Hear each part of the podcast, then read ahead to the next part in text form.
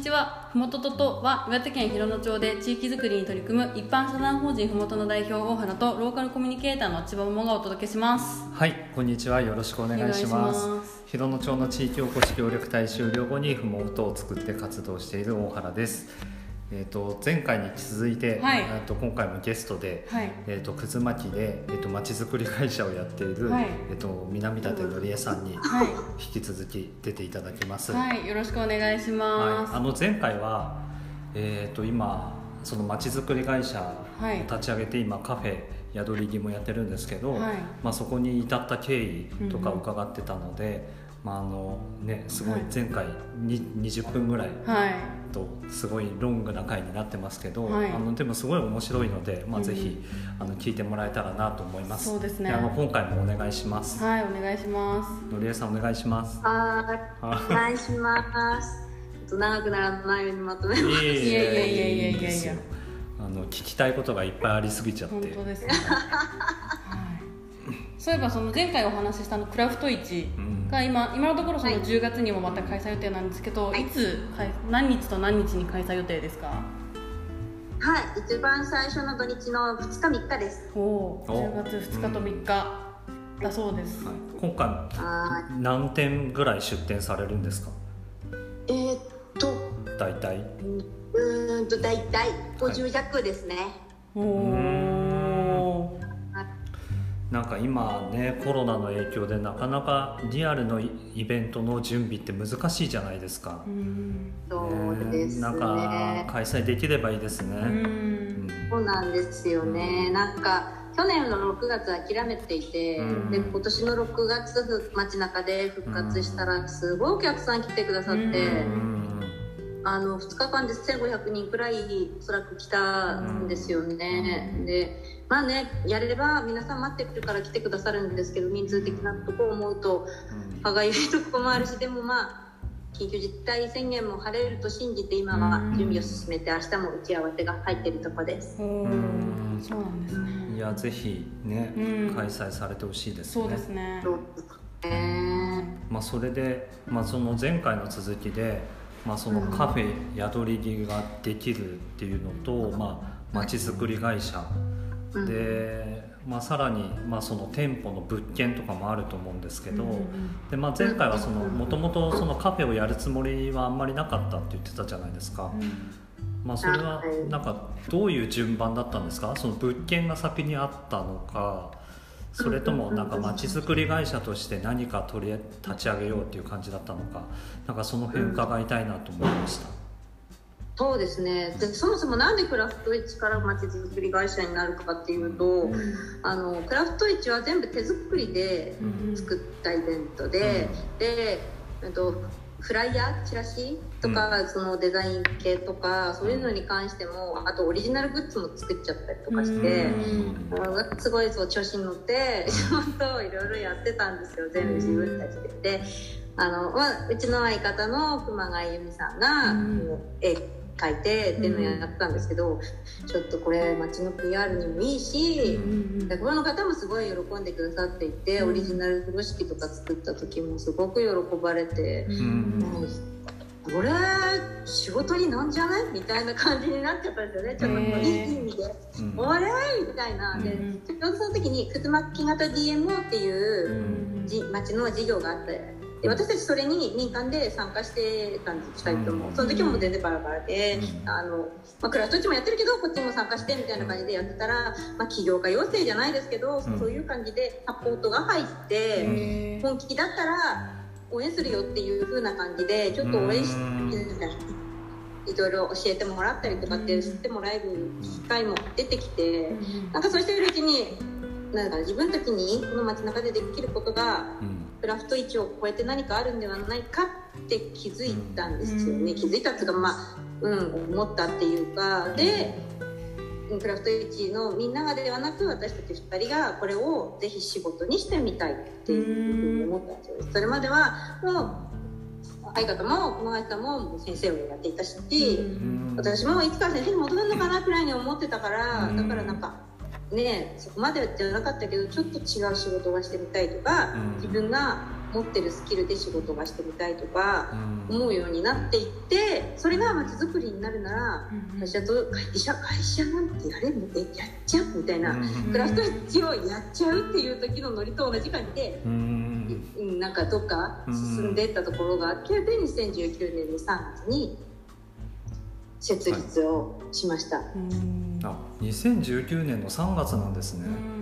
そうなんですよ。うち会社の設立が先なんですよ。その1年後にカフェができていへて。ー本当にそうそうそうなんですよ。で会社の設立と同時に葛巻町が街中エリアビジョンっていうものを策定したんですよ、で今日あのえっと、なりわい講座の方でももちゃんにも見せたんですけど、はい。素ね敵なイラストが、うん。あのもし見てる方よかったらあの「渦巻まちづくりエリアビジョン」って検索をかけると、町役場から素敵なイラスト入りのそのビジョンうんマップみたいなのが見れるので、ぜひあの見てほしいんですけど実は渦巻きの街中はあのイラストを本当にこううんと動いていきたいよっていうビジョンがあったんですね。でそれの一プレイヤーが私たちとして誕生してるっていう裏側が実はあってうん。外から見ると女2人が起業したみたいな感じなんですけど、うん、思いが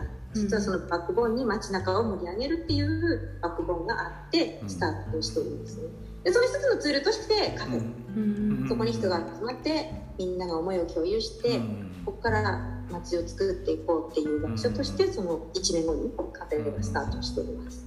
うん。じゃあその立ち上げは、えっと、2人でだったんですよね、うん会社とまあそういうことにしましょうか。お。えーあえそういうことにしましょうか？はいそういうことになるじゃ。ああのはい正正式な会社名っていうのは何になるんですか？株式会社宿りです。あうん。うん。あのその立ち上げた時はもうカフェやるって決まってたんですか？あーとですね、うん、あの主な収入源としてうん。カフェを上げていましたよね。うん。だからそこから経会社を立ち上げると同時に工事をするためのいろいろな具体的な動きに移っていきました。うん。うん。じゃあもう場所とかも決まってて？いや、そそこから探したんじゃなかったかな。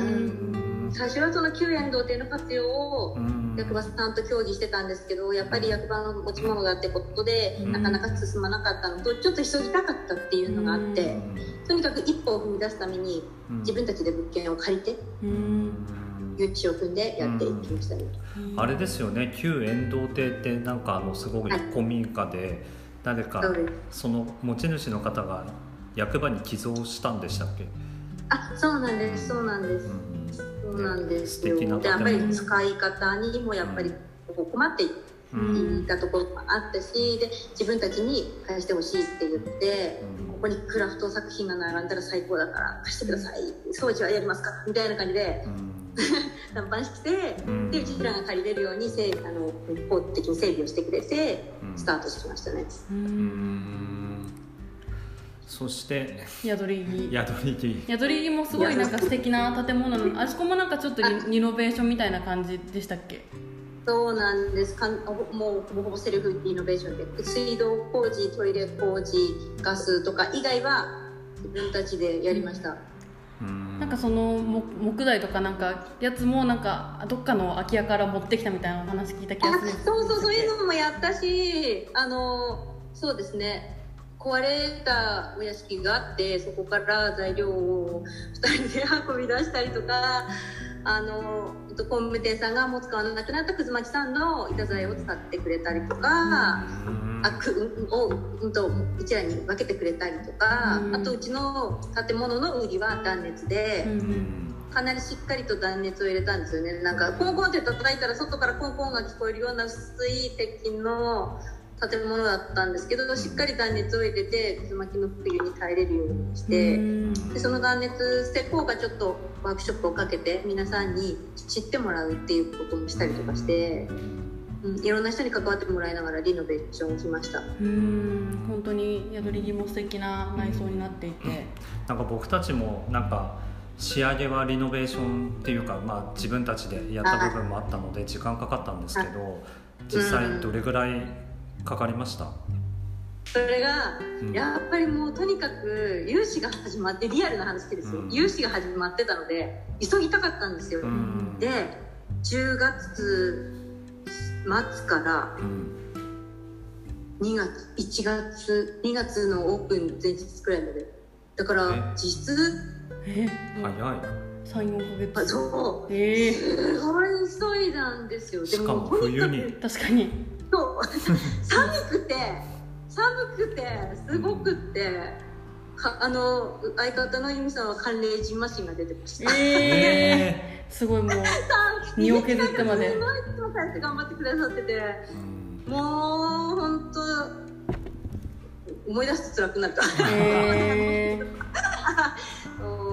でも急ぎましたね。とにかく急ぎましたえでも同時にその内装を作ると同時にそのメニューとか、そういう仕入れとか、そういう準備もしてったわけですよね、うんそうですでもうん。言ったのは2人で言ってたのは無理しない。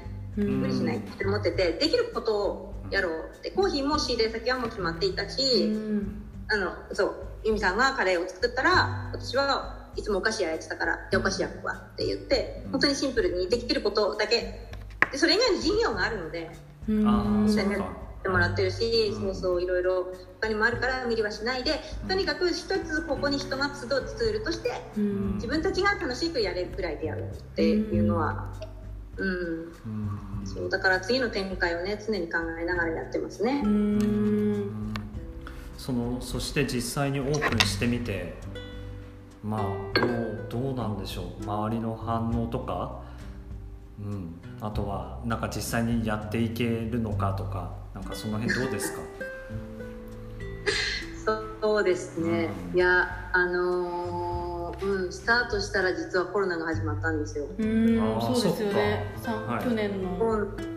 春頃。うん。なんかそんな大変なもんしてやっと始まったと思ったらなんか切羽がお騒ぎしてて「何よ何?」と思ったらコロナで、うんうんすぐに東京は緊急事態宣言が出るし、うん。全国的にも動くなってなって、はい。もうなんか何の仕打ちかなみたいな感じで。うん。で だからコロナじゃない状態を知らないんですけど、スタートしてからコロナだったからもうどうしたらこのコロナの中でここで、ね、安心して人が集まれる場所を作っているかっていうのを必死で考えていて、うん、なんか最初のうちはやっぱり興味がある外のお客さんの方が多くてなん。か6割7割くらいは外のお客さんが来ていて街の方はあどうなんだろうどうなんだろうってこう様子を見てる感じになったんですけどで嬉しいのはここ最近は明らかに街の人の方がお客さんが増えてきているっていうことであそういう意味ではやっぱりねやっぱり自然に稼ぐために毎日2人とも必死にやるんですけど、うん。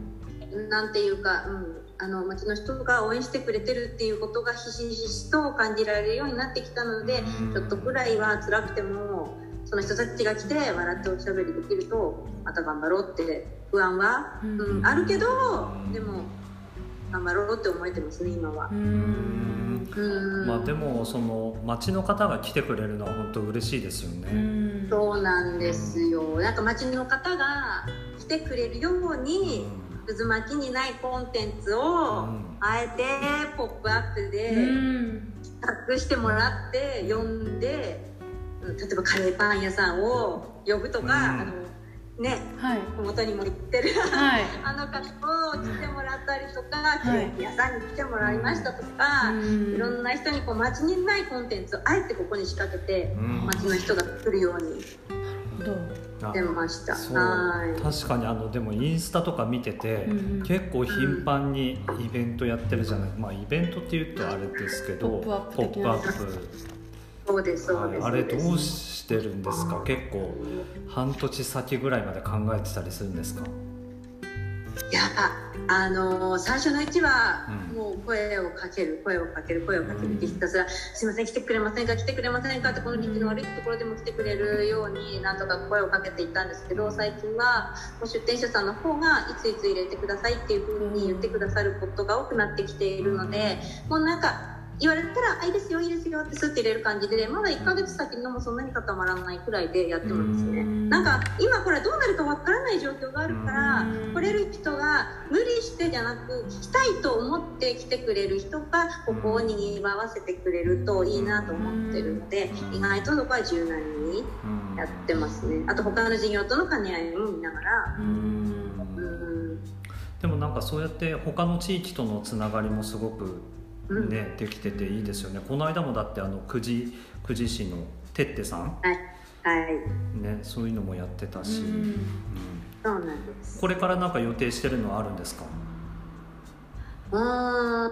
なんかいやーあああ。ーテッテ店はテッテ店は今月いっぱいやるんですけど、あーじゅ9月は割とまだあのいつもの出店者さんが来てるくらいで、うん10月には盛岡のあの工房割っていう衣服屋さん、うん。服を作るところの方々がまたポップアップしてくれたり、うんそんなに、うん。うん、なんかすごい一生懸命入ってるわけではないですかね。なるほど。そして、まあ、他にもなんかいろいろやってるじゃないですかはい。なんかそんな他の活動とかもちょっと教えていただきたいなと思うんですけど。はい、えーっとですね。今あのさっき言ってたあのまくずまきくずまきの街中エリアビジョンうんを実現させるべく、ん。私たちのあの仲間を作りたくて、こう小商い作りなきなりわい作りの講座をうん。実は今年度スタートしています、はい。なので、はい。今日もだったんですけど、はい。あどうって言っちゃダメなのか？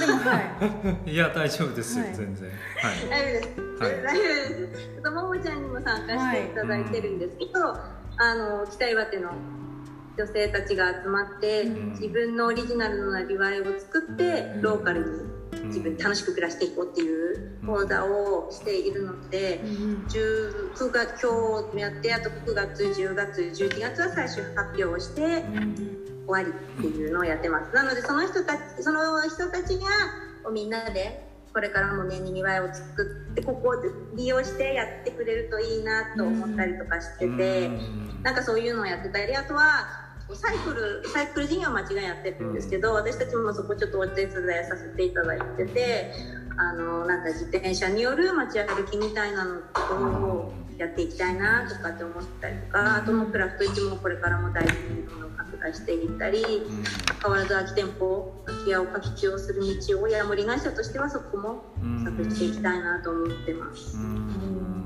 本当にいろんなことをうんね。まあ、その三筆っていうのにはそのね、はい。千葉桃がはい。広野町から参加してるんだけど、はい。実際どうですか、いや本当になんかもともと私もふわっとなんかややりたいなって思ってたことがあってでもやっぱりその今の仕事もあるから、まあ、やりたいけどできないだろうなと思ってたことがあったんですけどなんかそれを本当に実現するために、まあ、のりえさん自身もその自分のうん。こう飽きないから今の本当にさなんだろう今のお仕事にされてるっていう例があるのでそういうお話も実際に聞けたりするのでなんか自分もできそうだなと思ったりそれこそ本当に仲間がそれこそくず巻きの人もそうだしいろんな岩手県の各地からいろんな方が来てるのでそういう人との出会いがあってでそういう人と一緒に頑張なみんなが頑張ってるから私も頑張ろうっていう気持ちになれるので本当にすごいいい場所だなって誘っていただいて本当に感謝感謝です。あ嬉しいです。ありがとうございます。もう何よりです。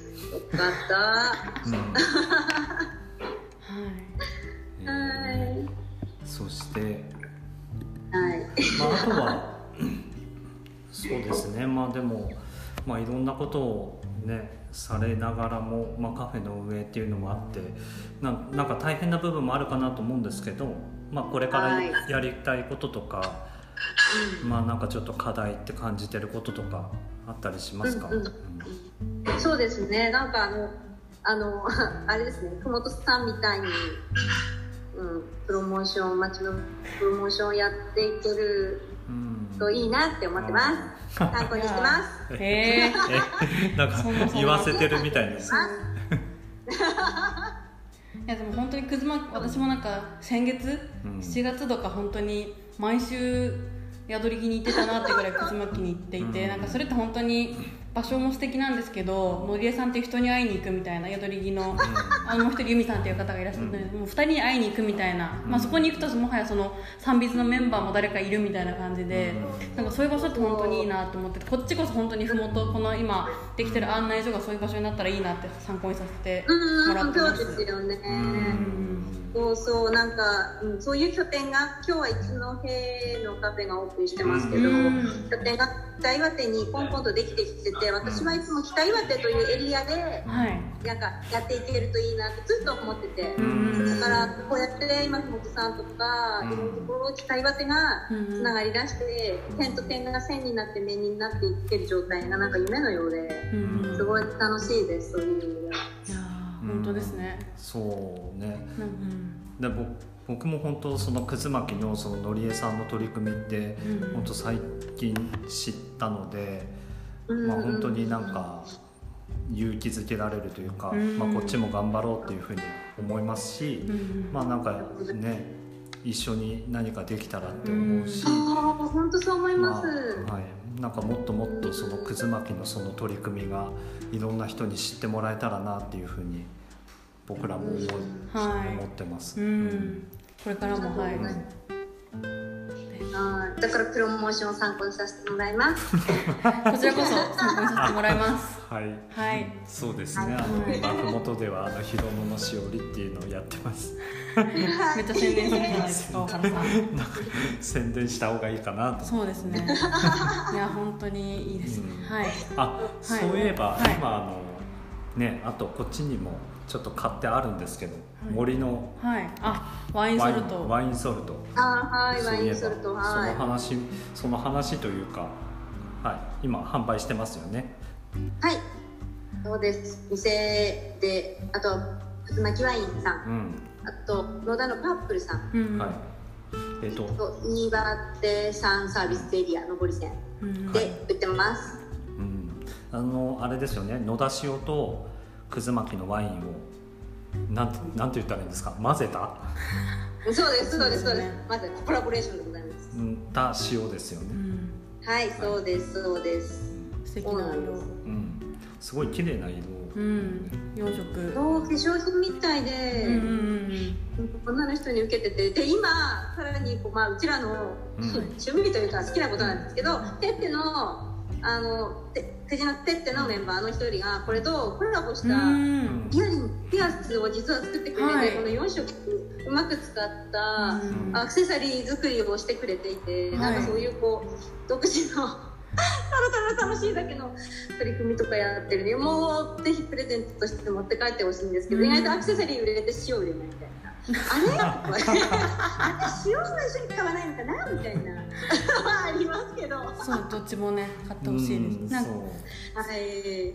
ですよね。ギフトセットにしてほしいな。なるほど。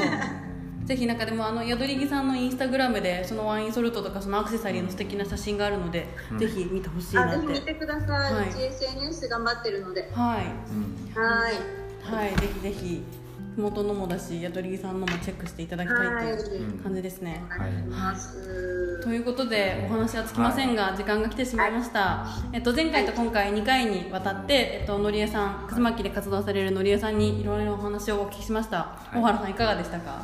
いやあのそうですね。今回もあの20分超えの ロングな回になってますけど、はい。まあでも本当にねいろいろ葛巻の活動ってすごく面白いけどどうなんでしょう？なんか意外と知られてないような僕は気がしちゃってるんですけど、うんううん。ん。どうなんでしょうね。うんいや本当だからのりえさんにもっと知ってほしいな。はい、会いになんかこの今今日オンラインで撮ってるんですけど、実際会いに行くと本当にパワーをもらえるので、ぜひ皆さん岩手の方は見れます。宿り木にこう。あぜひ来てみてください。なんかあの敬遠しないで陶芸でも大したことないです。いやいや。あのねカレーもすごい美味しいし、チャイもとても、はい。チャイ飲んでくださ、はいい、美味しいので、はい。皆さんにぜひ行ってほしいなって。はい、で今回もあの前編と後編がありますので、ははい。いぜひあの前編から聞いてもらえたらなとはい。思います。はい。はい。ということで、はい、また次回もゲストをお呼びしていろいろなお話を聞いていこうと思いますここまでお聞きくださった皆さんそしてのりえさんありがとうございました。ありがとうございました。次回もお楽しみに。それではさようなら。